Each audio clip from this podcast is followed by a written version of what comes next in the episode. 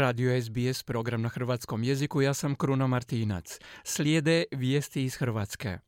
Hrvatska vlada je diplomatskim putem spriječila srbijanskog predsjednika Aleksandra Vučića da bez najave i mimo protokola posjeti spomen područje Jasenovac. To je pokušaj izazivanja kaosa, smatra vlada. Iz srbijanskog državnog vrha odgovaraju uvredama. Hrvatska vlada nazvana je ustaškom, a država uspoređena s nezavisnom državom Hrvatskom. Više u izvješću Siniše Bogdanića iz Zagreba. Iza Hrvatske burna politička nedjelja u kojoj su zaključili su to mnogi odnosi Hrvatske i Srbije postali loši, a neki misle i najgori u posljednja dva desetljeća. Ukratko, predsjednik Srbije Aleksandar Vučić odlučio je bez ikakve najave ući u Hrvatsku, pa u pratnji saborskog zastupnika Milorada Pupovca, političkog predstavnika srpske nacionalne manjine u Hrvatskoj, otići do spomen područja Jasenovac kako bi odao počast srpskim žrtvama tog ustaškog logora, a nakon toga i do Pakraca.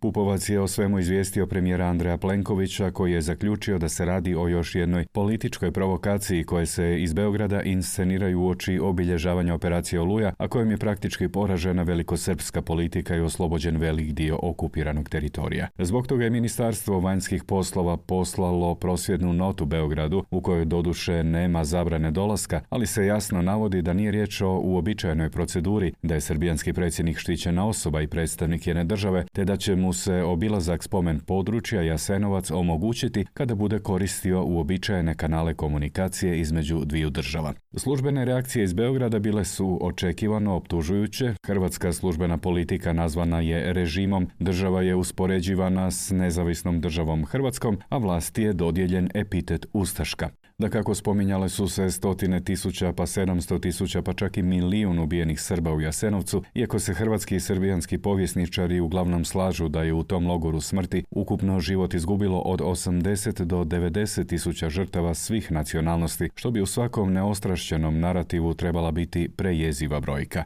Poslušajte što o svemu kaže šef hrvatske diplomacije Gordan Grlić Radman. Činjenica da hrvatska strana nije službenim putem informirana o namjeri mogućeg posjeta Republici Hrvatskoj jest za nas neprihvatljiva i naravno da je mi doživljavamo ne dobronamjerno. Ovo nije odlazak na more, pa ne mogu se granice samo prelaziti samo tako, pogotovo ako se radi o štićenim osobama, ako se radi o visokim dužnosnicima. Smatramo to provokacijom upravo iz činjenice da su ovdje žrtve zapravo sredstvo, a ne cilj. Cilj je predstaviti srbijanskoj javnosti napore predsjednika Vučića, dobiti dodatne političke bodove upravo u trenutku u kontekstu formiranja buduće srbijanske vlade. Srbijanski predsjednik Vučić za danas u osamnaest sati po lokalnom vremenu najavio je konferenciju za medije na ovu temu. Na Twitteru je tek objavio fotografiju spomenika žrtvama Jasenovca uz riječi: "Samo vi radite svoj posao, živjet će srpski narod i neće nikad zaboraviti." Prevedeno, koliko god Hrvati ubijali Srbe, oni će preživjeti i pamtiti. Naime, riječi "samo ti radi svoj posao" pripisuju se srpskoj žrtvi Jasenovca, koji je to prema predanju izgovorio svojem krvniku.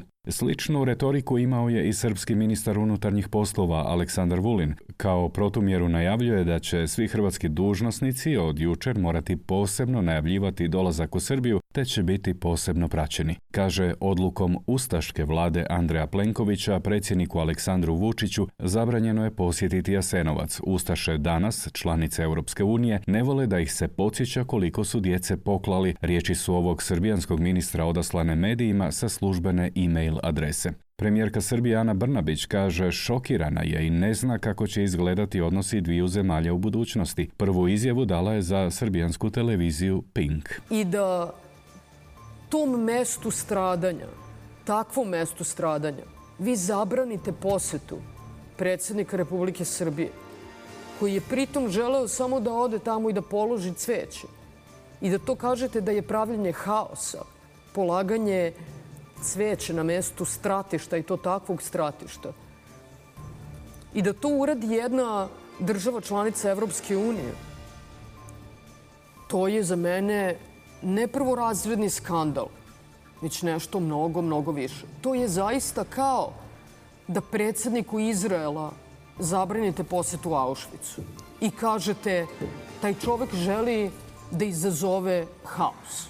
Uslijedio je cijeli niz sličnih izjava srbijanskih dužnosnika koje sada nećemo nabrajati, a jedna je ministrica otkazala svoj službeni posjet Zagrebu. Oglasio se i saborski zastupnik Milorad Pupovac iz Samostalne demokratske srpske stranke, koja koalicijski podupire ha de zeovu vladu u Saboru i koja ima potpredsjednika u toj vladi uz tri zakonom zajamčena saborska zastupnika za srpsku manjinu. Iako je sazvao novinare, tek je djelomično odgovorio na dva mu postavljena pitanja. Pupovac kaže nije se smjelo dogoditi da srbijanskom predsjedniku bude onemogućen posjet Jasenovcu, niti da dođe do toga da se traže alternativni načini da se taj posjet ostvari. Ja nisam bio ovlaštenik ničiji, ali kad sam bio obavješten, smatrao sam svojom dužnošću, nakon što sam debelo promislio, znajući u čemu to može završiti, da pokušam spriječiti da se dogodi loše. Dogodilo se loše, a moglo se dogoditi još i gore. I da zatvorimo ovu temu, kažemo još da su neki analitičari ove žestoke napade na Hrvatsku, koji će očito trajati najmanje dva dana, a vjerojatno i više, pripisali pokušaju skretanja pozornosti javnosti spada ukrajinskog zrakoplova u Grčkoj, a koji je prevozio srpsko oružje. Neki kažu da je Beograd oružje prodao Kijevu i to iza leđa Moskvi. Srbijanski ministar obrane Nebojša Stefanović na izvanrednoj konferenciji za novinare potvrdio je da je u avionu bilo gotovo dvanaest tona naoružanja tvrtke Valir, no on tvrdi da je konačno odredište tog naoružanja bio Bangladeš. Radilo se o osvjetljavajućim minobacačkim minama i školskim minama, rekao je Stefanović, odgovarajući na pitanje što je točno avion prevozio. Svih osam članova ukrajinskog Antonova je poginulo, a letjelica se razletjela u nebrojano sitnih komada nakon što je oružje u njoj eksplodiralo.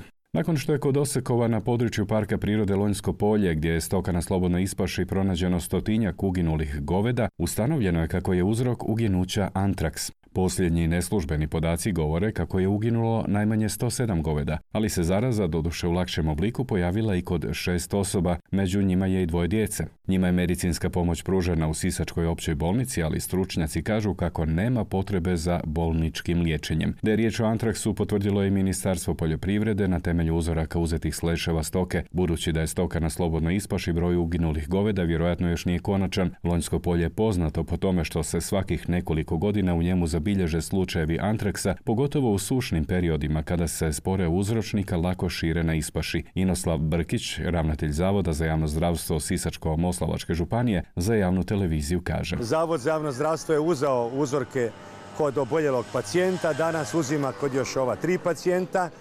Od jutros imamo potvrdu antraksa kod jedne krave, to je potvrda analize koju je odradio Hrvatski veterinarski institut. Možemo kazati da je slučaj pod potpunom kontrolom, mjesta panici nema.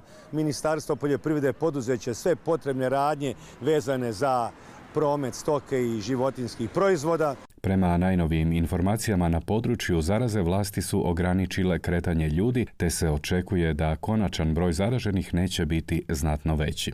U posljednja dvadeset četiri sata zabilježena su tisuću šesto pedeset četiri nova slučaja zaraza virusom SARS kov dva, pa je broj aktivnih slučajeva u Hrvatskoj sada ukupno devet tisuća sedamsto dvadeset osam. Među njima su četiristo šezdeset četiri pacijenta na bolničkom liječenju, od kojih četrnaest na respiratoru, a preminulo je osam osoba. Zbog suše prije nekoliko sati počela je redukcija vode na području Istre. To će se prije svega odnositi na korištenje pitke vode, na zalijevanje svih zelenih površina, bilo one javne ili privatne, korištenje takve vode za tuševe na plažama, pranje automobila i kamiona te autobusa, ali i za pranje ulica i trgova. Mladen Nežić iz Istarskog vodovoda kaže da je stanje loše, da su svi izvori u lošijem stanju nego što je to bilo dvije tisuće dvanaeste godine, kada je bila zadnja redukcija vode u Istri. Hrvatska istovremeno očekuje toplinski val. Meteorolozi najavljuju dolazak vrućeg zraka iz Sahare, koji bi se nad istočnom i središnjom Europom trebao zadržati dvadeset i više dana, pa nije čudno da ga već sad nazivaju najgorim toplinskim valom u posljednjih dvjesto godina. Toliko u ovom javljanju. Za es be es iz Zagreba, Siniša Bogdanić.